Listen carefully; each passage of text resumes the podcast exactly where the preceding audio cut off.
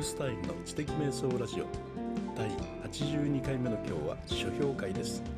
オイゲン・ヘリゲルさんの弓と禅をもとに考えを展開してみました。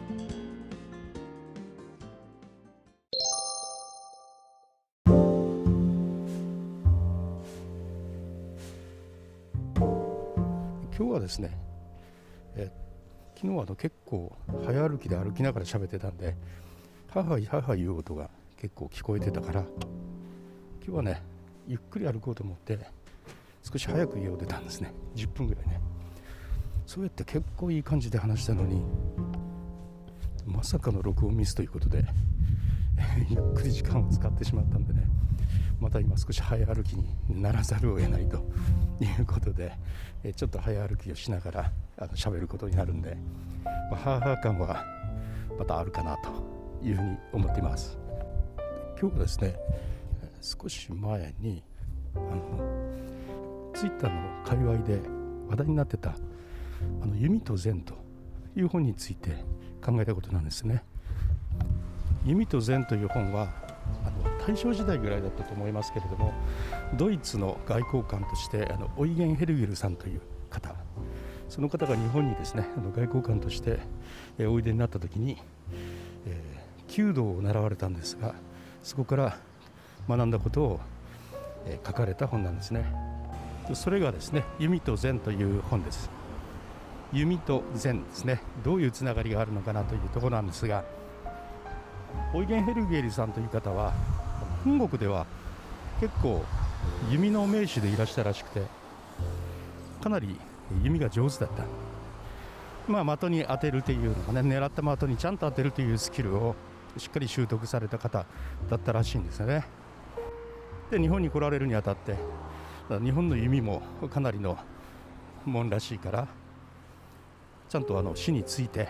余暇にですね、えー、日本の弓を学ぼうというふうに思って、えー、弟子入りをされるわけです。ところがですねそこで驚くような経験をされるわけですね。師匠からですね的を狙うなとかね矢をいるなとかねそのようなとんでもないことを言われるわけです。的を狙わなかったら当たらないじゃないかと。矢をいなかったら矢が飛んでいかないじゃないかと。そういうことなんですがまさにそこで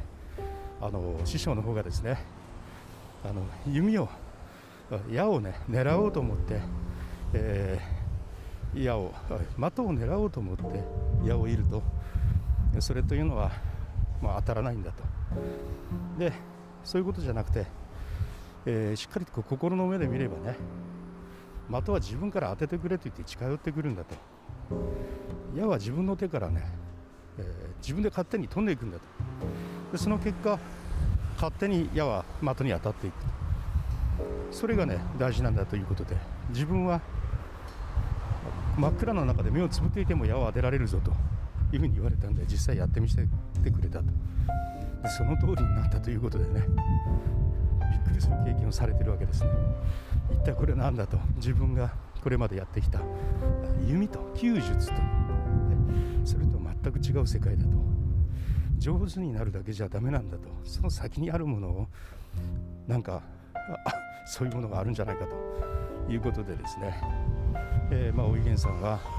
あその境地に達することができるように一生懸命、えー、練習をされるわけですね。つまりこれあの人間磨きをしないとなかなかそこへ行けないとそういうことなんです、ま、その時にですねとおいげんさんが思ったのがこれあの日本のね禅じゃないだろうかと禅につながるんじゃないかということなんですよね。日本人っていうのは小さい頃から習字を習うのにも書道という道をつけるしね剣のスキルを身につけるにも剣道というし柔道というのもあるしねお茶をスキル身につけるにも茶道というのがある必ず何かの道に、えー、の世界に分け入ろうとしていく、えー、民族だとそこにやっぱね、えー、なんかそういうのはあの禅の世界に小さい頃から触れているからじゃないかというようなことを思われるわけです。まあ、その上で、え、しっかり修行されて大井源さんはあの弓道をちゃんと極意を身につけられてですね外交官の仕事を終わりとともに本国に帰られるわけですがそこで日本の禅というものを広めるための本を書いたり講演をしたりとかされるようになっていくわけです。この上手になりさえすればいいわけじゃないとその先にあるものを見つけなきゃっていうような考え方っていうのはまあそんなにですね僕たちにとって、えー、なんか非常に自然なことのように感じます。小さい頃からその何々道というのに慣れ親しんでいる。そしてその中で術を学んでいる私たちというのはもしかしたら知らぬ間に禅という世界を学んでいる。そういうことになっているのかもしれないですね、まあ、日本人としては気づかないけれども、まあ、外国の人が見たことによってですね、まあ、そのような考え方に気づかされたということだと思いますね。さてですね、えっと、この弓と禅このことからねえちょっといろいろ考えたりすることがあったんですが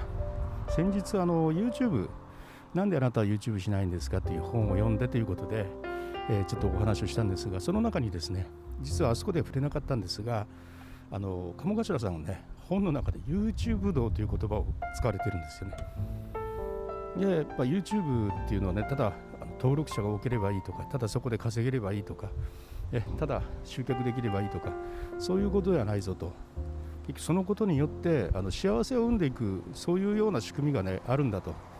だからみんなが幸せになっていけるようなそういうようなね YouTuber になろうよと。まあ、そういう意味でね YouTube は美しい世界だというふうに言葉を使われてるんですがその文脈の中で YouTube 道というそういう言葉が使われていましたね。あここにも出てきたなと思って。僕らはやっぱりいろんなことにね道をつけて考えたがるしそれがきっと自然なんだと、え何かが上手になればそれでいいというんじゃなくてその先にあることですね。その先に何が広げるのか広がるのかと。そういうようなとこまで僕たちっていうのは考えていくことでねより人生っていうのは充実するんだろうなと思います。振り返ってみるとですね2005年頃にブログがブームになった頃にねブログ道というねブログに道をつけたそういう本が出たんですよ。それはねあのブログが始まってまだ数年しか経たない頃に出た本なんですけど今でもねとってもあの良い本です、まあ、そこにはねブログのスキルが書いてあるんじゃないんですよ。ブログというものを通していかにですねあの人との関係良いものを世に生み出すかというそういうことが書かれているんですね。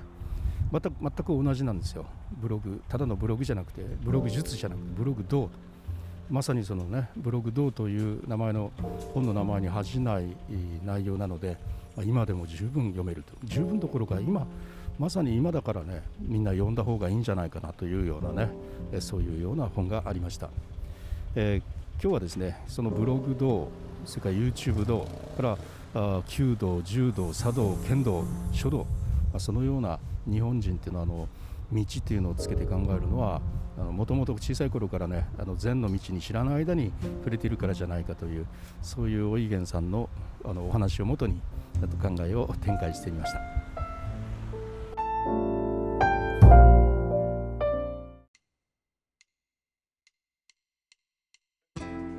いかがだったでしょうか今日はですね、えー、結構ゆっくり喋りながらそして、えー、橋のたもと今橋のたもとなんですけどね。橋の真ん中で喋って川目を見ながら今喋ってるんですよね、えー、これでねハーハー感がなくなるしね。まあ、あの立ち止まって落ち着いて一日を過ごす喋りながら過ごすという。それがうまくできればですね移動中の収録ってとっても効率がいいんで、まあ、この形でしばらくはねポッドキャスト毎日配信を続けていこうというふうに思っています。それではまたリュースタイルでした。